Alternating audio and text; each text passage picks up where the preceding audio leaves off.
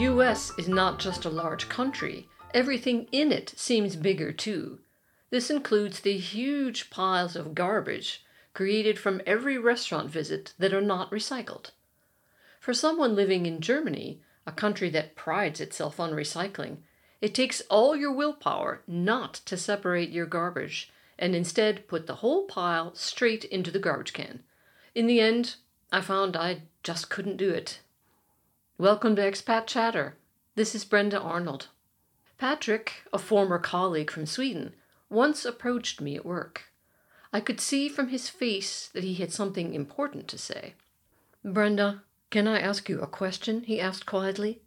Sure, I said. Alarm bells went off as I assumed the worst. Did I send an offensive email?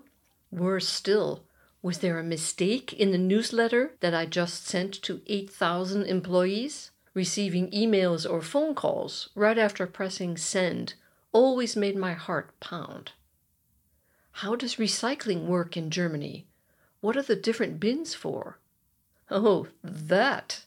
I took a deep breath, swiveled my chair, and folded my hands across my stomach, as a tired, wise master might do when asked how to defeat the enemy. Roll up your sleeves, grab a pen, and take a seat, I said, because in Germany, recycling is a science.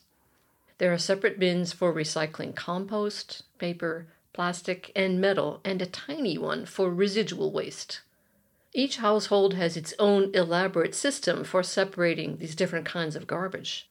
If you want to throw something away at another person's house, you'll find yourself standing helplessly in the kitchen, garbage in hand, searching for not just any garbage can, but for the right garbage can.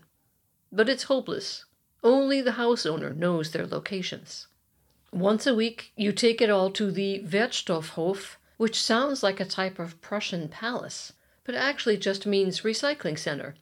In the time honored German tradition of public scolding, strangers will reprimand you if they observe you putting something in the wrong bin. It was years before I felt I had completely penetrated the system. It is my opinion that in addition to residence permits, the German authorities should hand out belts for recycling abilities, like in martial arts.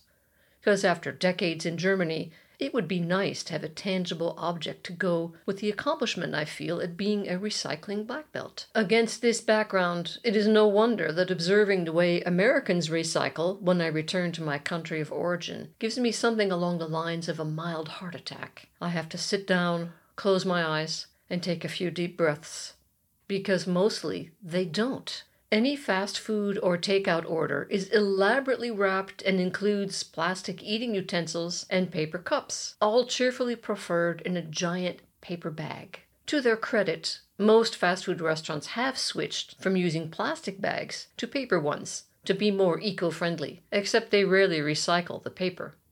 After dining in one of the countless Mexican fast food joints where I consumed a tortilla and a bottle of water, I placed the whole lot tortilla wrapper, cardboard drink tray, water cup, and napkins into the paper bag it was served in, and throw it all away.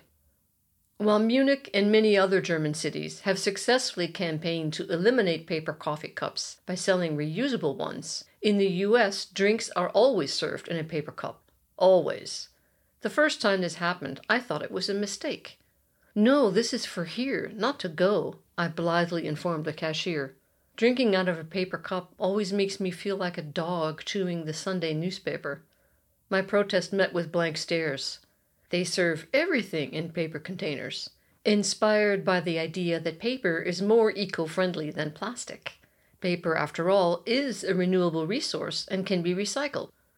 But once again, recyclable or not, it all lands in the garbage. Americans produce more garbage per capita than any other country except Denmark. Really, Denmark? We thought better of you. According to the World Bank, garbage correlates closely with income and urban populations, which explains why these two countries are at the top of the list.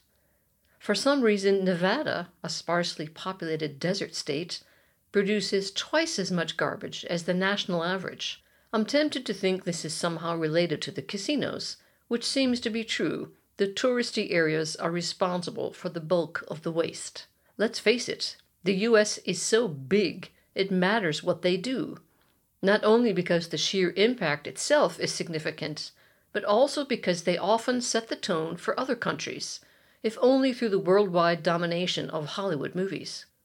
To get an idea of the scale, America's toilet paper budget alone is $182 annually. This is just $125 shy of the entire GDP of the African country of Burundi, which is estimated to have a per capita income of $307 in 2023. This kind of spending power is not to be underestimated. After throwing away entire collections of meal related garbage, I just couldn't bring myself to do it anymore. I began folding up these sturdy paper bags and taking them with me. They are now stuffed into my official bag drawer at home in Munich, waiting for reuse. But while saving these bags made me feel virtuous, it somehow just doesn't seem like a workable solution for reducing garbage. Thanks for listening. And if you liked the podcast, why not forward the link to someone else? I would always appreciate more listeners. Thank you, and see you next time.